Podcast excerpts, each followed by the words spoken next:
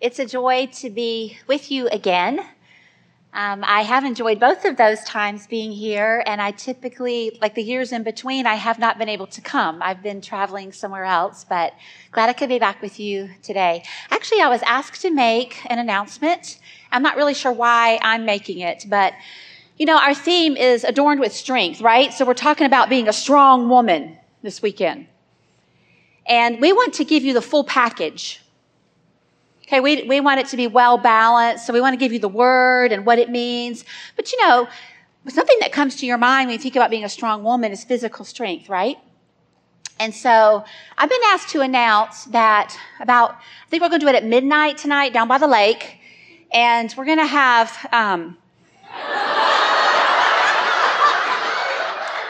our very own bodybuilder is going to, you know, lead a class on weightlifting, so I think I just need to leave that there for a few minutes. Look at those thighs.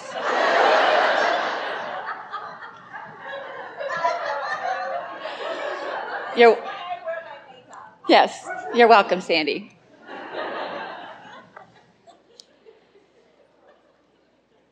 We are talking this weekend about being adorned with strength. When I was 19 years old and a junior in college, I went on my first date with Mr. Godly Gorgeous. I was so excited that such a combination existed. Because prior to that, it seemed like you had to sacrifice one or the other. So I went on my first date with Mr. Godly Gorgeous, and I was enamored from the beginning. But I went back and said to my friend, you know, he's the sharpest guy I've ever met, but I think he's a little too quiet and serious for me. I just imagined myself with a little different personality. He asked me out twice in the following week, and I went out with him twice.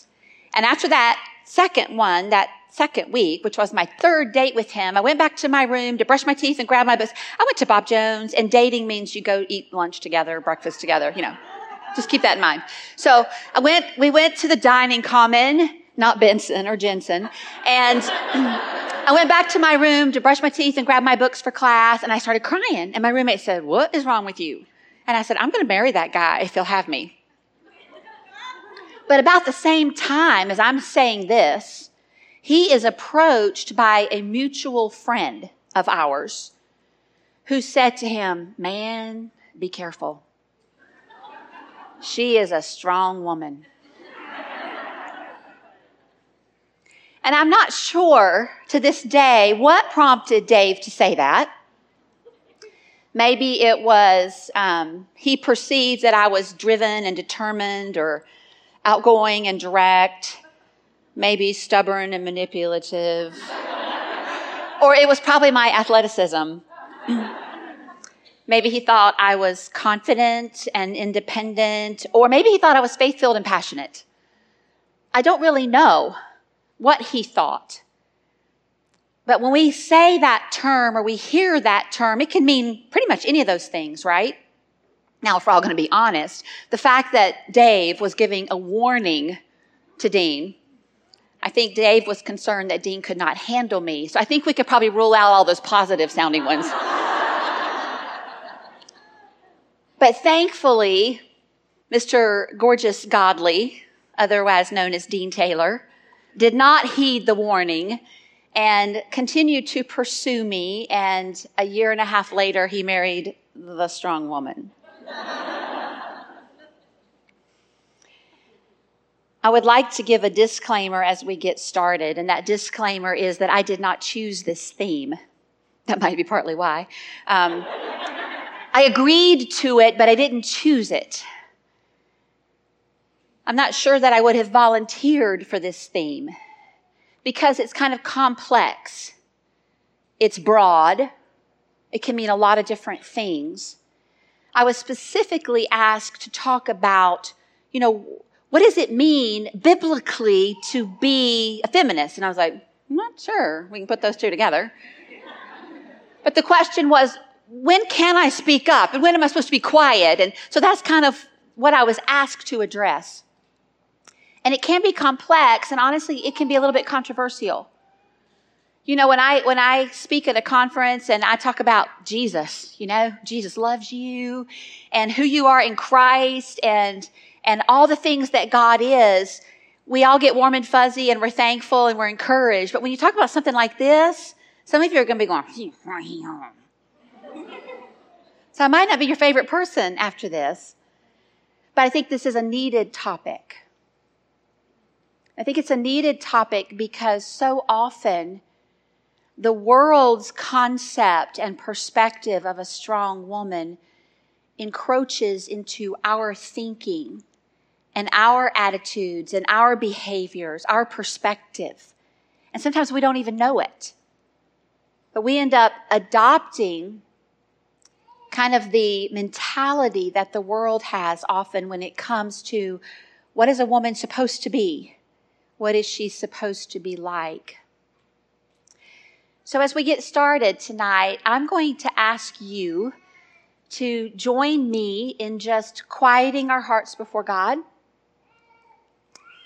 and asking God to make us receptive to not what Faith Taylor thinks, but what the Word of God says. Even if it's not comfortable, even if it rubs you the wrong way, even if it steps on your toes and you're curling your feet under your chair. I've been doing that a lot lately. So will you just join me and let's just ask God to give us that openness to learn what He has for us and to be receptive to what His Word says. God, we thank You for Your Word. I thank You for the gospel message that is in Your Word, and that is our foundation for all of life. We thank You that You have given us all things that pertain to life and to godliness. Lord, sometimes some things in Your Word are hard. They're uncomfortable. They're not really what we want to hear. And I pray, God, that in this session, in the sessions tomorrow, the workshops, I pray that we would just be open-hearted before You, that we would yield our will and our desires, our habits, our practices, and be receptive to Your Word. In Your name, amen. The world has a very specific message about what it means to be a strong woman. And we're not really going to talk about physical strength so much. We're thinking more along the lines of a woman's identity. And the world has a very strong message about that. And so does God's Word.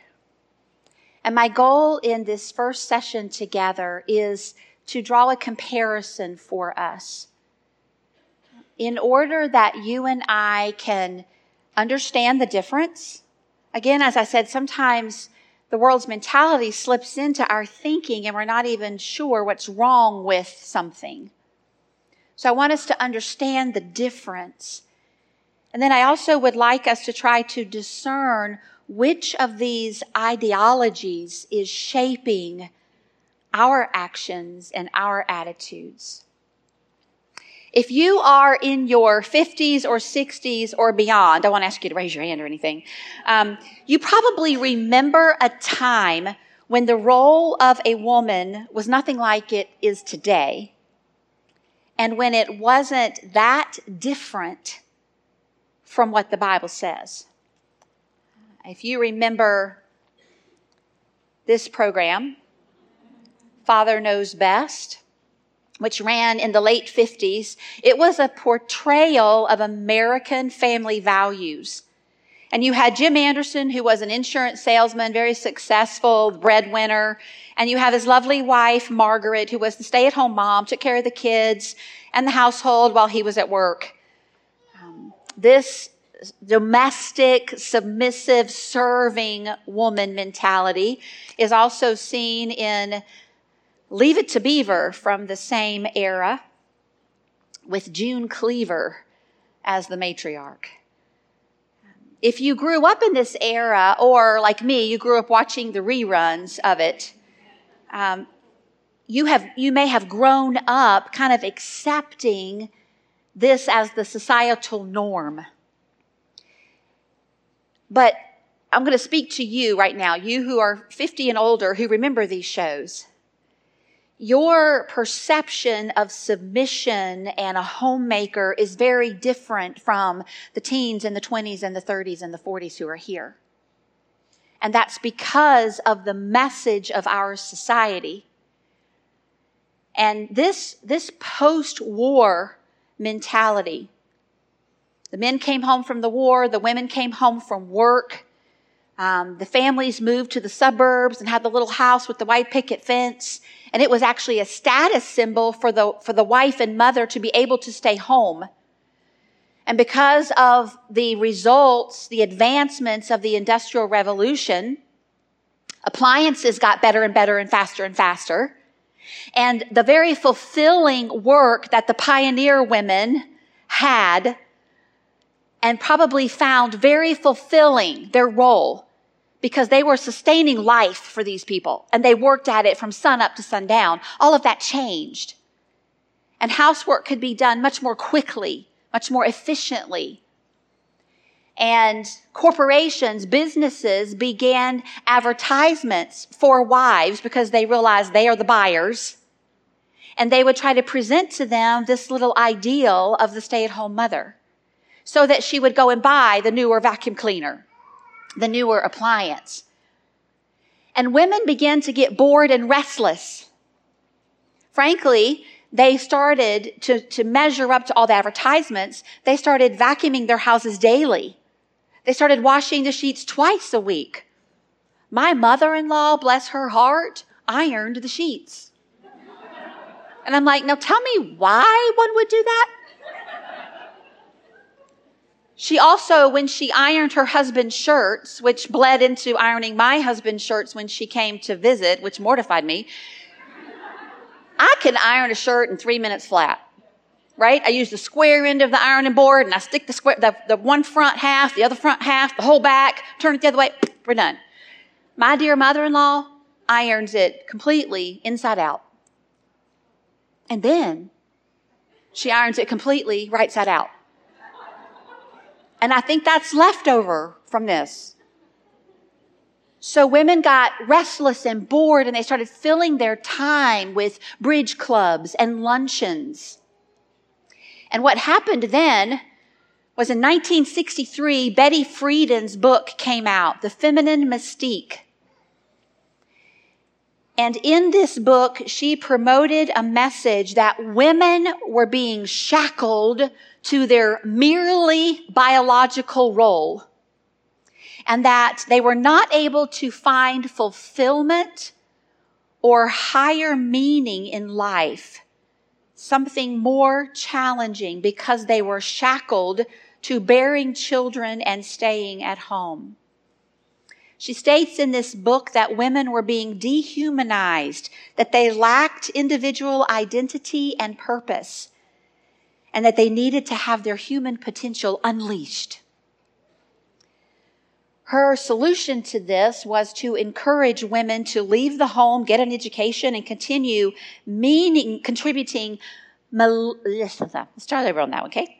Her solution was that women leave home, get an education, and begin contributing meaningfully to society. There's an implication there, right? That prior to this, you were not. The book sold like wildfire. There were 3 million copies sold in 3 years. And women began to follow that advice. So this is the beginning of the modern day women's movement. And you saw this change beginning to take place from the 50s TV shows. Now you have Lucille Ball, who's home but doesn't want to be, right? And she's always pushing the envelope on submitting herself to her husband. This is also about the time that, let me say this. I think I have something out of order. Let's go to this. This is the time around 1968, so the late 60s, when Philip Morris launched the first cigarette brand marketed specifically for women. and he promoted it using a women's liberation phrase. What was it? Those of you under 40 don't know this, do you? Bless your hearts. The saying was, "You've come a long way, baby." And he ran these advertisements in magazines from 1968 up until the 90s. And what they looked like is, in the background, I don't know how well you can see that picture, but you have an oppressed and repressed woman hiding somewhere so she could smoke, because she was not allowed to smoke. So you have these black and white photographs in the background, and then in the front you have this bold, beautiful woman who's on the cutting edge of style, and she's openly smoking. Interesting thing about this is promoting like women's lib, as we used to call it, feminism. But if men and women are the same, why did they need their own cigarette?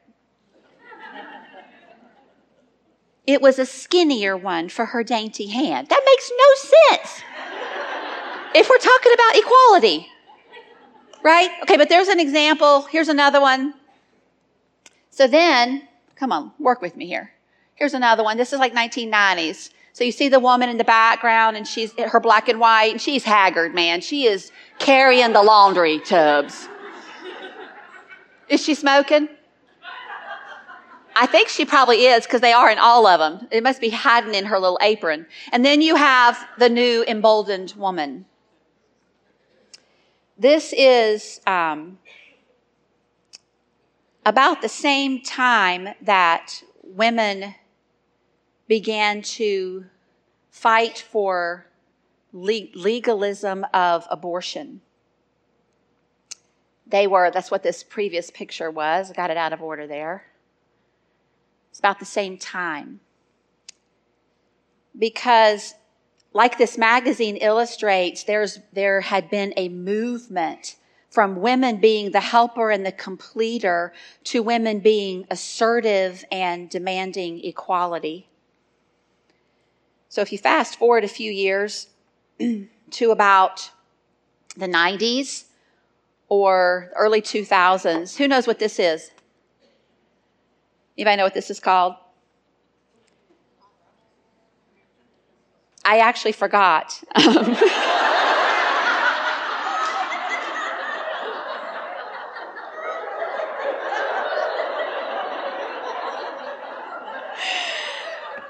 It's the something grrr movement. And it was when women tried to push their way into the punk rock movement, and it was all about their sexual freedom.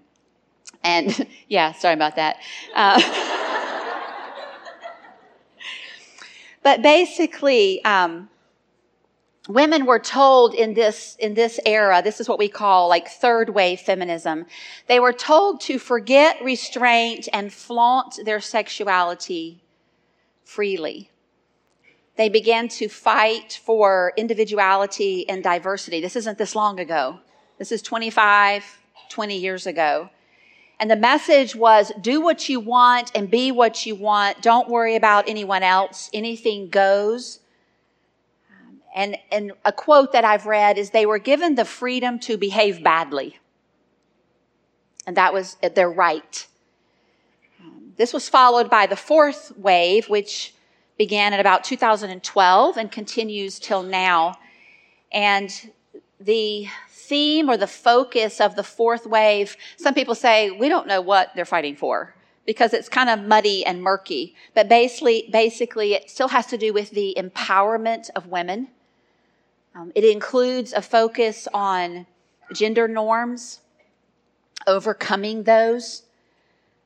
It includes the queer theory, the sex positivity, the body positivity. It's basically anything goes. And because this is my body, I can use it for prostitution if I want to. That's the message of the fourth wave. The body positivity is be proud of your body, no matter what size you are, and show it off. You've probably seen the results of this emphasis. That's kind of a quick overview of the waves of feminism. And if we look at feminism, we can acknowledge that they have fought some needed fights. We started with modern day. We didn't talk about first wave. That would be the late 1700s, 1800s, when women were fighting for the right to vote, the right to have an education. They were fighting for temperance to protect their families from the father's alcoholism. They were fighting for the right for women to receive an education.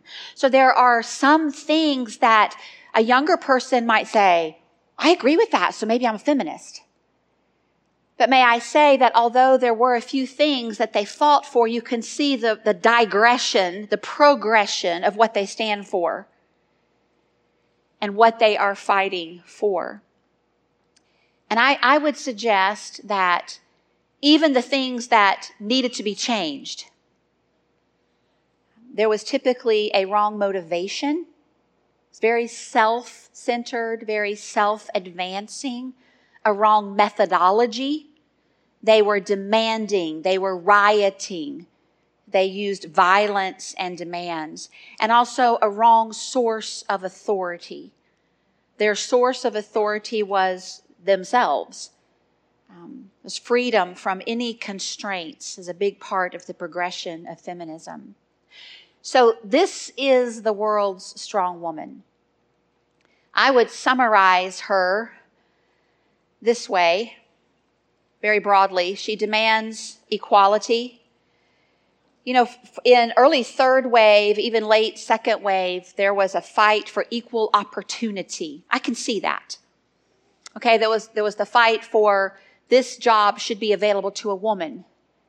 But that has developed and progressed into what we call equal outcome. In other words, they're demanding that just as many women be corporate level in this as men.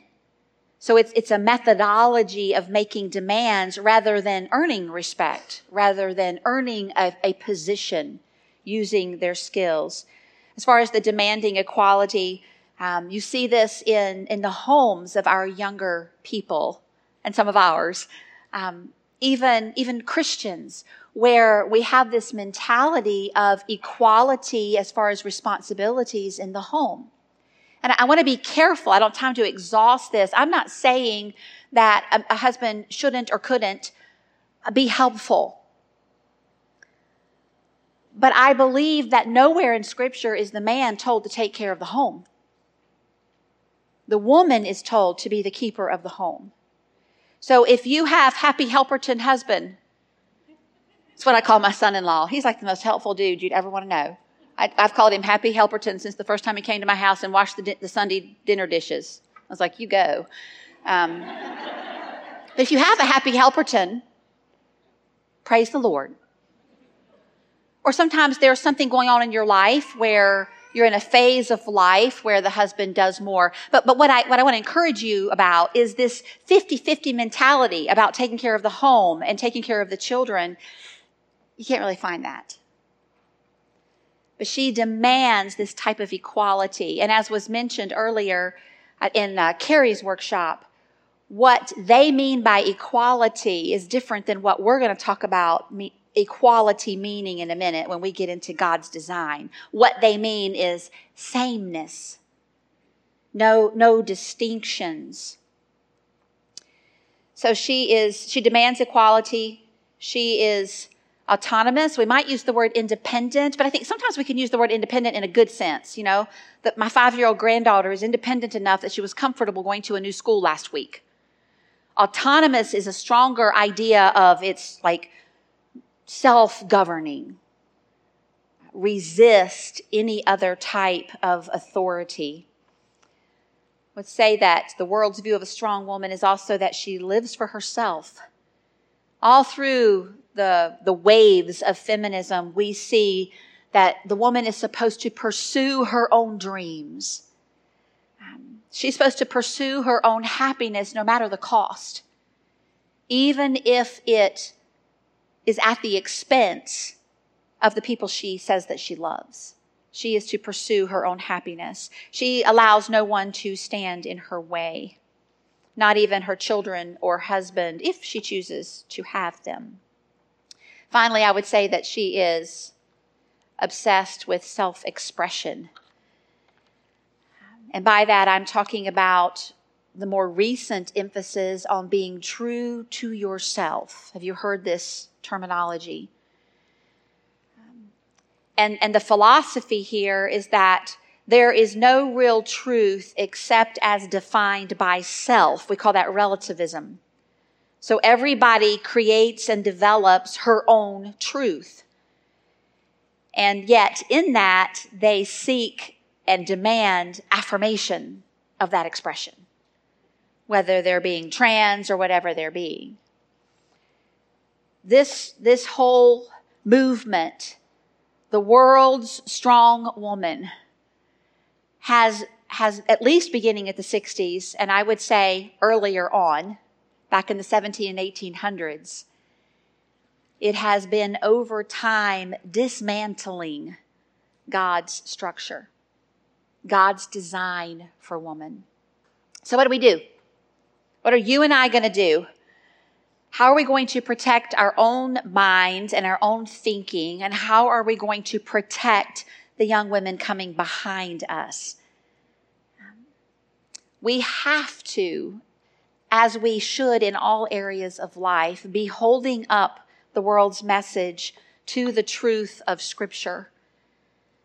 This verse has been on my mind, or this passage has been on my mind recently, partly because it emphasizes the source of our strength, but also because it emphasizes truth.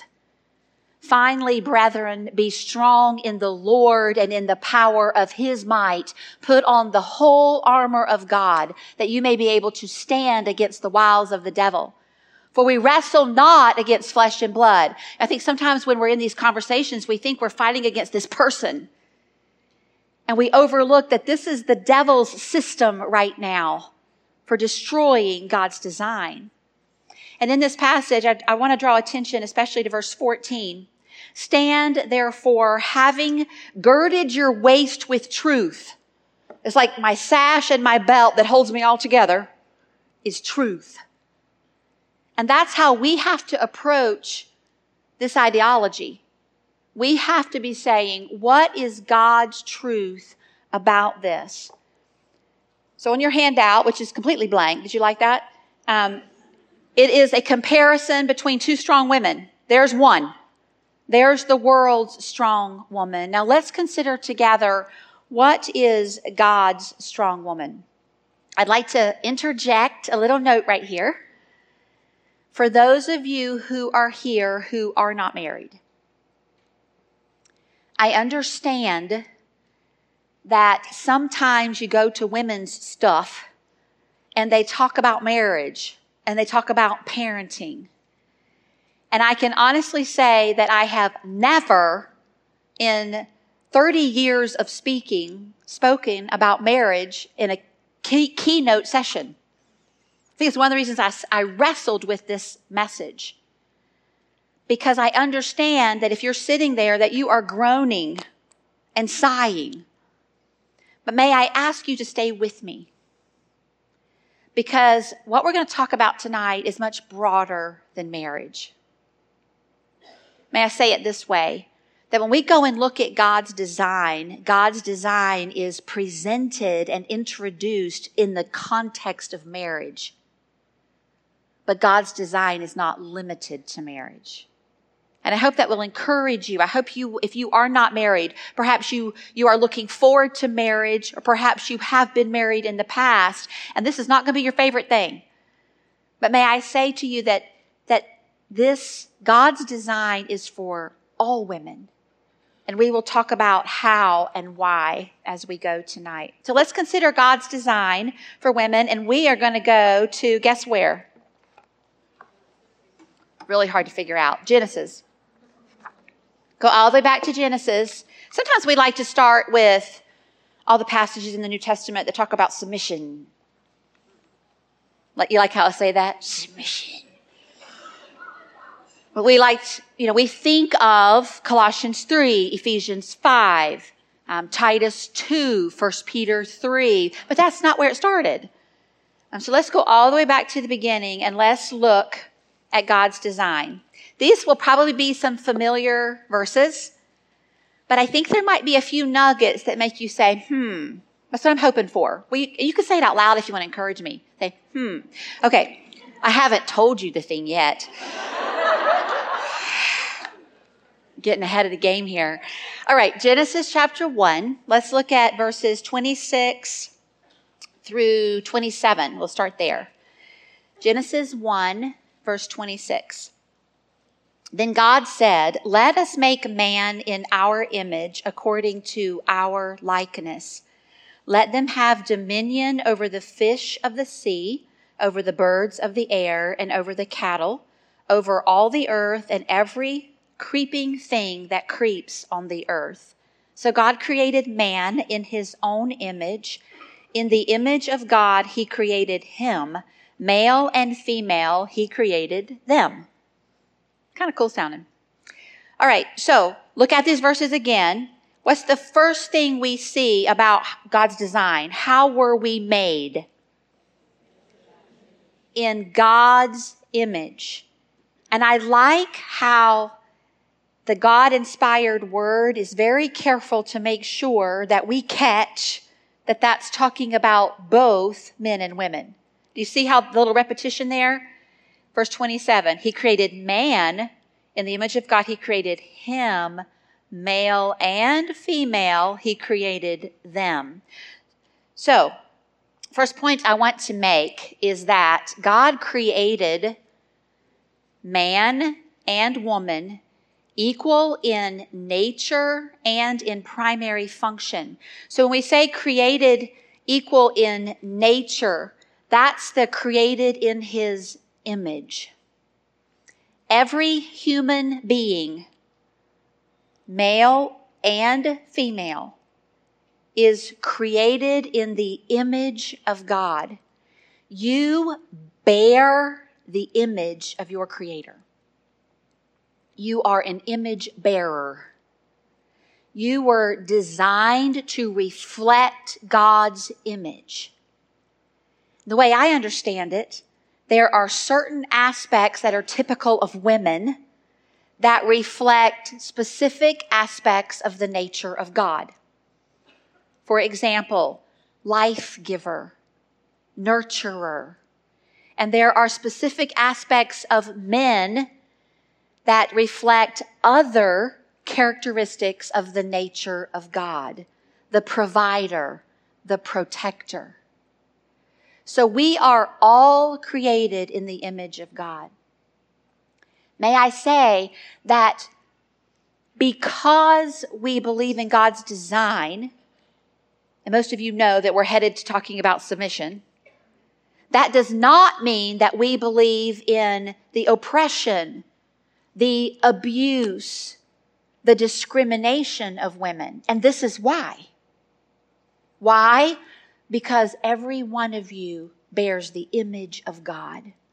That is your value. That is your worth. And in that way, you are perfectly equal to man. In your nature, you are equal. The second way I say there, that he created us equal, is in primary function. Look with me again at verse 26, the second clause. Let them have dominion. Who is them? The man and the woman. Let them have dominion over the fish of the sea. And then look down at verse 28. Then God blessed them and said to them, who's the them? Adam and Eve. This is repetitious, rhetorical. Hang with me. What did he say to them? To both of them. Be fruitful and multiply, fill the earth and subdue it. So God gave Adam and Eve the same primary job. To fill the earth, to multiply, and to subdue it. To take care of it. To control it, to garden it, to take care of the animals. And so there is equality there. But next, let's see that he created them unequal in specific roles. And this is where we part ways with the world's model. Because we're going to agree on equality, but they mean something different. They mean sameness, and they would not agree with this. But this is what the Bible says. If we look at the actual detailed creation account, look in chapter 2. Who did God create first? Adam. Have you ever wondered why? Isn't it interesting that every other species, God created them together? He created them like in twos, male, female, male, female. And suddenly when he gets to man, the climax of his creation of life, he creates just the man. I believe that that was a picture of his creation order. It was a picture of his structure that he was going to introduce. Same thing goes for how they were created. Okay, God created everything out of nothing. Then he creates man out of the dust of the earth. And then why didn't he just bend down one more time and make woman? No, it's another picture. He made her out of him. So again, it's a picture of God's structure. We find that Adam is created to be the head. We see that in the creation order. We also find this stated in the curse after the fall, which we'll look at in a minute. And then we find it in the New Testament in Ephesians 5:23, for the husband is the head of the wife, as Christ is the head of the church. So God made that structure, I think, to make the family life work. But he also made it as a picture of the church and its relationship to Jesus Christ. We also find the man presented as the head in 1 Corinthians 11:3. The head of every man is Christ, the head of a wife is her husband, and the head of Christ is God. So Adam is the head, and Eve gets to be what? The helper. Look in chapter 2, verse 18. And the Lord God said, it is not good that man should be alone. I will make a helper comparable to him. Or your Bible might say suitable or fit or something like that. Now, let's be real honest. How do you feel about being a helper when you're in the flesh and you're not spirit-filled? You know, think about the toddler who gets to help mommy make cookies or gets to help daddy pull weeds, and they're delighted because they're getting this personal attention and they're getting to help, but they outgrow that pretty soon. And then what do they start saying? Me do it. They want to be chief, they want to call the shots, and they want to take the credit. And that's how we are. We don't, our flesh doesn't gravitate to an assistant role. May I encourage you about this? Something that I think is fascinating. Although we naturally might feel like the term helper implies inferiority, that it's lesser than, that it's less significant, that's not God's design. In a book called Biblical Femininity, one author explains that the Hebrew word for helper has taken on a negative connotation through the centuries that it did not have originally. She says that originally it was a very robust word. The Hebrew word is ezer. Will you say it with me? Ezer. I don't know Hebrew. But I like sometimes to give us a word that we can kind of hang on to. So just remember, think about Ezariah, Ezer. All right? That's the Hebrew word for this helper that's talked about. And it's used 80 times in the Old Testament. And its root form typically means military assistance. I'm going to let that swirl around in your head for a minute. military assistance. Does that strike you as a weak position? Here's an example of where that word is used. In Ezekiel 30, verse 8, Ezekiel is prophesying about the destruction of Egypt. And he says there that all her helpers will be destroyed. Same word. Military assistance. So this Hebrew word actually suggests an inherent strength.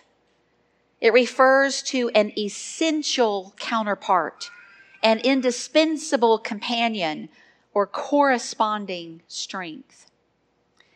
Being an Ezer is not merely folding down the comforter of the bed and lighting the fire when he gets home from work and bringing him his slippers, which is what the 1955 Housekeeping Monthly presented of how to be a good wife. It's a fascinating article. You ought to look it up. It's still there. But it's all of these things, these soft, warm, fuzzy things that border on the ridiculous. Because he could very easily do that for himself. And I'm not saying don't do the little things. But I'm saying in the 50s, during this post-war season, the role of the woman and the role of the wife was trivialized, which resulted in the response to Betty Friedan's book and the explosion of the feminist movement. In reality, this Ezer is the one who, through her gifts and through her skill set and through her resources,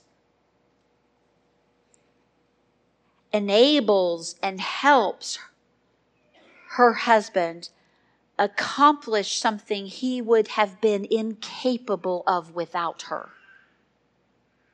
Just like military assistance would have helped an army win a battle. Does that kind of give you a little different view of God saying that you're the helper? There's another important piece. A few of you here have been in my feminism class. What is the other piece that should encourage me about being a helper? A little bit louder. Yes. Who was the Holy Spirit? Oh. I'm a dork. Who was the helper in the Bible?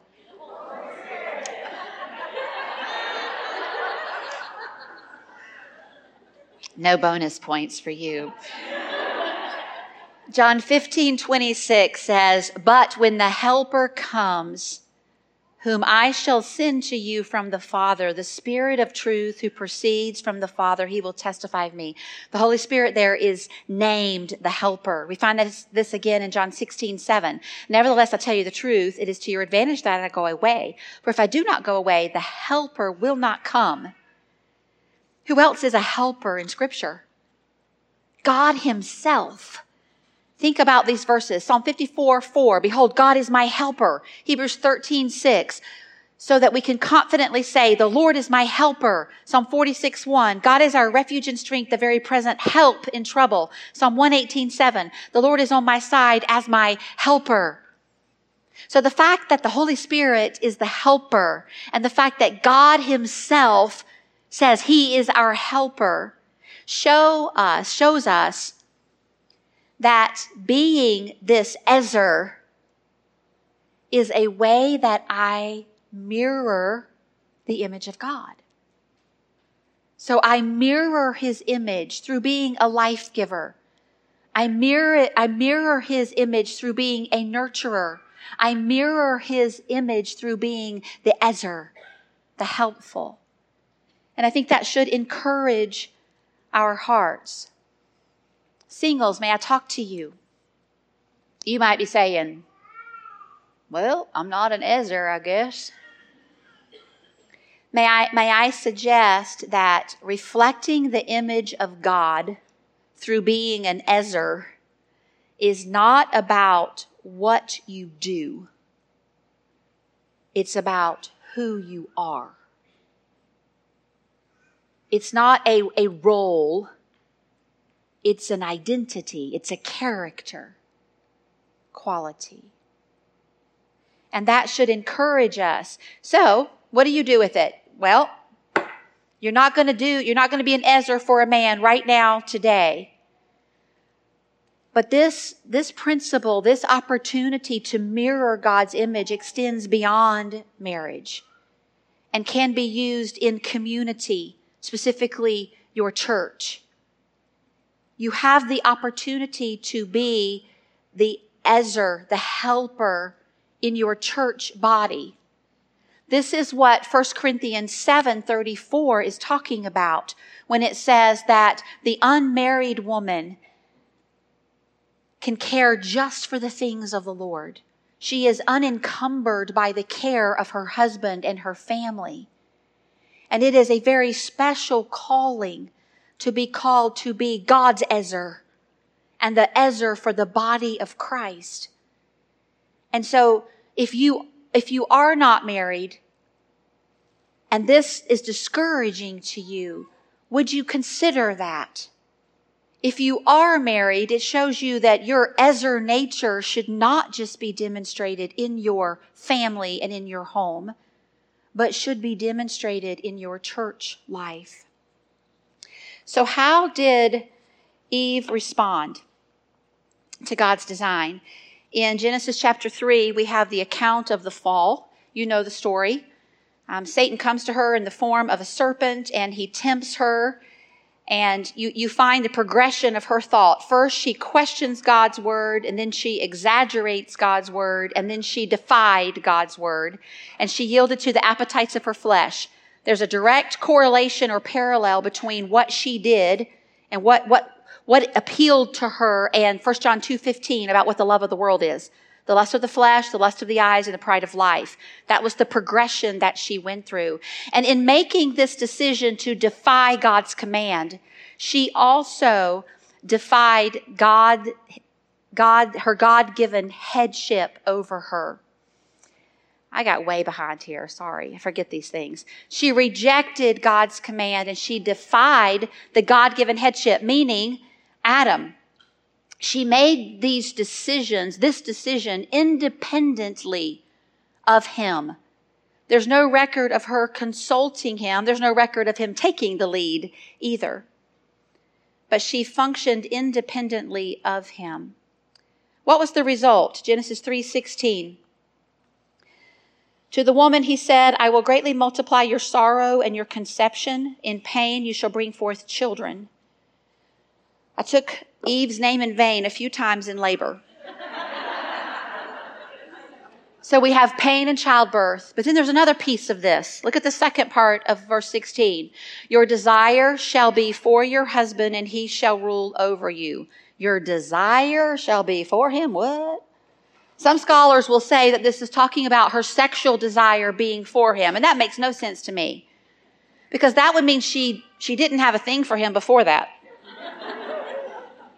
So let's rule that out. So what could it mean? Look with me over at chapter 4, verse 7, one chapter over. Cain has killed Abel. God is confronting Cain. And God says to him in verse 6, the Lord said to Cain, why are you angry and why has your countenance fallen? If you do well, will you not be accepted? And if you do not well, sin lies at the door. Listen to this part. And its desire is for you, but you should rule over it. What is the it? Sin. God is saying to Cain, sin is going to desire you. It's going to desire to control you. It's going to desire to rule over you, but you should rule over it. You should say no to your flesh. That is the same construction as we have over here. So when it says that her desire would be for her husband, what does it mean? It means that she is going to want to control him, but that he should have the rule over her because that is God's design. So she would desire to control him, but would be ruled by him. You know, I think this verse should be an encouragement to us. And I'll tell you why it is to me. It helps me anticipate my natural resistance to my husband's leadership. You know, you get married and you just think he's so wonderful and you're just going to live happily ever after. We had our first fight on our honeymoon. And you know what it was about? I didn't want to submit to something he wanted me to do. And for me to understand that this is part of the curse, that I am going to resist his leadership and his authority, helps me anticipate it. It also helps me when I feel that inside, like you are making the wrong decision. And I might want to be self-righteous or proud. It makes me take a step back and say, oh, wait a minute. This is part of the curse. This is sin in my heart that I'm feeling this way. So that can be an encouragement. I want to point out one more thing.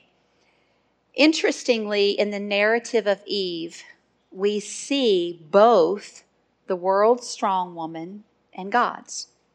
What do I mean by that? We see God's in the design, God's plan. We see the world's strong woman in Eve's behavior. What do I mean by that? She was independent. She was autonomous. She tried to remove herself from his authority. She was deceived by Satan. As we are deceived when we think that coming out from under that authority is freedom. I love the song that we sang about freedom, because really that's what feminism is about. It's about people seeking freedom somewhere other than where God gives it, where God offers it. Eve was also self-serving. She was controlled by her fleshly desires, and she was domineering. The Bible says that after she ate it, she gave it to him. She took the lead. She took the headship. I had 3 questions to end with. I think I'm out of time.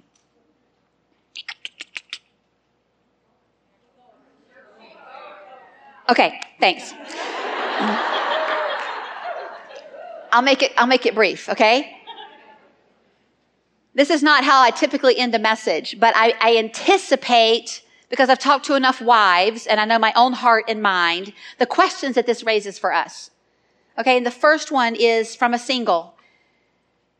How does this apply to me? Does this mean I don't have a purpose? And we've already talked about this a little bit. So the good news is you don't have to submit to a husband. Aren't you thankful for Colossians 3 that it's your own husband you have to submit to? I do not have to submit to yours. But as a single, even though you're not married, you can still have a heart that resists God's design. You can think, that's dumb. I'm just as smart as he is. Or if I were married, I would be smarter than he is, you know, whatever you think. And so I think there's a challenge here to surrender to God's design.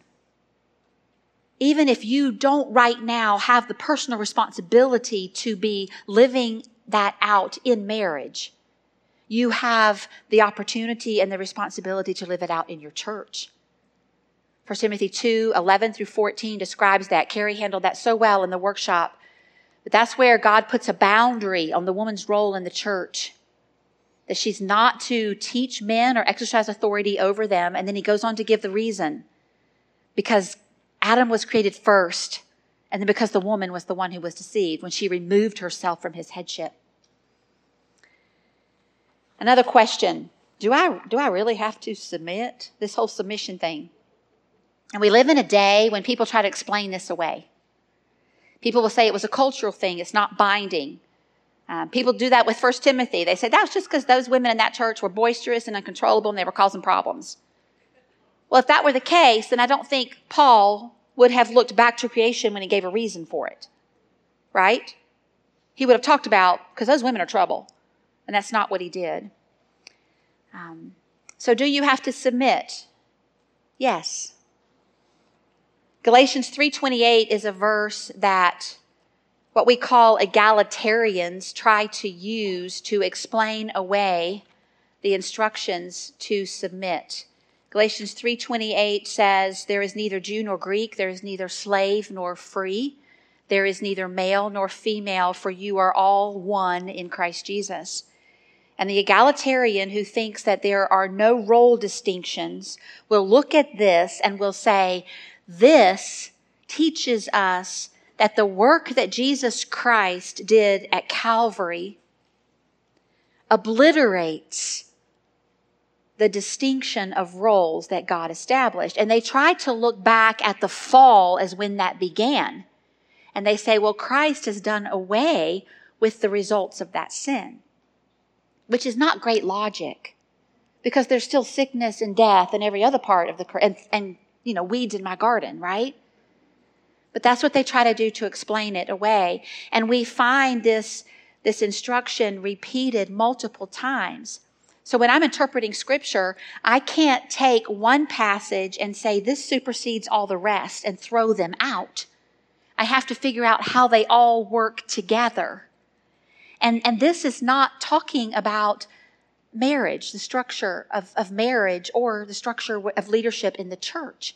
This is talking about all of our standing of righteousness before God because of what Jesus Christ did.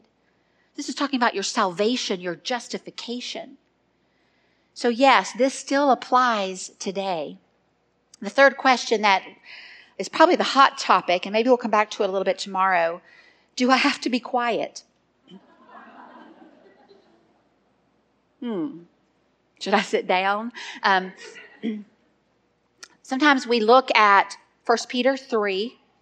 I spoke on 1 Peter 3 in a session in 2019. I'm sure you still remember it. I love that passage. It talks about the role of the wife, and it looks back at the example of Jesus Christ's suffering, and then it looks at Sarah's example, and it's just beautiful to unpack. But a part of that passage is this idea of the gentle and the quiet spirit. I'm in 1 Peter 3.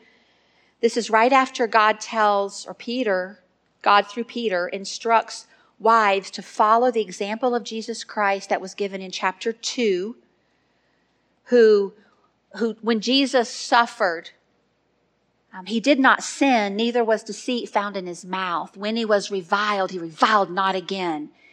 And when he suffered, he did not make threats. But what did he do instead? He committed himself to him who judges righteously. You get to chapter 3. In the same way, wives, submit yourselves to your own husbands, that if any obey not the word, they may without a word be won by the lifestyle of the wives, while they behold your chaste conversation coupled with fear. And then you get into this section in verses 3 and 4. Don't let your adorning, the putting it in order, or I think more specifically in this passage, the making it beautiful. Don't let your adorning be merely the outward, arranging the hair, wearing of gold. Rather, let it be the hidden person of the heart with the incorruptible beauty of a gentle and quiet spirit, which is very precious in the sight of God. Gentle here means calm and pleasant. It was used as a term that meant to tame an animal. And I chuckle because it's the idea of power harnessed by love. Power harnessed by love. It's not that you are supposed to be weak and not have an opinion and not have a thought in your head or be a doormat, but you're to have this spirit that is calm and pleasant. And part of that meaning is that you don't become angry or bitter at what is unpleasant. In the context of this, we're talking about a husband who's not obeying the word, so he's probably mistreating his wife. What's her natural reaction going to be? To be angry, to be bitter, to be unpleasant. But my focus is to be on allowing the Spirit of God to put in me this pleasantness that is not easily riled. The quiet part. Carrie referred to this in her workshop and defined it as tranquil. Another word for that would be peaceable or undisturbed. That's the spirit I'm to be cultivating. It does not mean that I don't speak. It does not mean that I don't express concern about a decision that my authority is making. It does not mean that I don't ask questions. It means that I have this spirit, this manner in which I would do that if I need to do that. One way to make a distinction between these two words that I like is gentle is not creating the disturbance. And quiet is being tranquil when the disturbance is being caused by somebody else. Does that make sense? It's a neat way to think about this. So, bottom line is this is not talking about personality. Some of you are outgoing and bubbly and not shy and quiet like me. And you have a question about that. You want to say, does this mean I'm supposed to? I tell you what I think. I think when I grow up, God, let me be like my pastor's wife, Carrie Augsburger. So sweet, so calm. I'm like, huh? It's not changing my personality. It's not you changing your personality. Now, if you're boisterous, it may be developing a spirit. There's that spirit controlled, or it may be evaluating what is my heart attitude and my motivation behind that. Am I seeking attention in the way that I conduct myself? But this does not mean that you don't have a voice. What does this look like in my marriage? I believe that a healthy marriage where he is loving as Christ loved the church, and I am being submissive and staying in rank, staying in my lane, there can be some great communication. And I have a wonderful husband who listens to my concerns and wants to hear them. But if there's contention, the way I think about it is I need to bring this up to my husband as I would to a boss. How would you go in and talk to your boss about a concern you had, something that was going on, a decision the company was making? You would probably, even if you felt intensely about it, you would do it in a respectful way. We are to respect our husbands. And there's a rub there because we grow familiar. And in familiarity, sometimes we lose that. But we're specifically told at the end of Ephesians 5 to respect, or is it Colossians? To respect our husbands. So don't change your personality. You're all joints, part of the body of Christ, working together, different gifts, different strengths, different personalities. But will you follow God's design? One more thing. What's the ultimate purpose of all of this? Titus 2, if you'll turn one more passage, and I promise I'll stop. In Titus 2, Paul is instructing Titus to disciple the people in the churches on Crete, to live lives that are consistent with the doctrine they say they believe, verse 1. And then he starts going through groups of people within the church and what that consistency of life will look like in the different populations of the church. And then he gets to the older women, what they should be like. And then they're to teach the younger women, so the younger women have this life that is consistent. And then look at the end of verse 5. What's the reason for all of these things that young women need to develop and grow in, that the word of God may not be blasphemed. That the word of God may not be blasphemed. Now drop down to the end of verse 10. He gets to the end of each group of people, and then he makes this concluding statement that I believe applies to all of the groups that have been addressed. That they may adorn, oh, there's that adorning word, that they may adorn the doctrine of God our Savior in all things. What does that mean? We have a negative and a positive here. I need to live out God's design that I see in Genesis, that I see here in Titus 2, that I see in 1 Peter 3. I need to live it out, but it's a much bigger reason than harmony in my home or harmony in my church. It's about the Word of God. Because people around you are watching you. And whether you live consistently or not with what you say you believe, either adorns the gospel of God, it makes it beautiful, or it blasphemes it and it discredits it. So the negative is, don't live in a way that blasphemes it. And the positive is, make it beautiful. By how I live according to God's design, I can make the gospel attractive and beautiful to those around me. So, are you a strong woman? And which kind of strong woman are you? God, we love you tonight. We thank you for your word. Use it in our hearts. In your name, amen.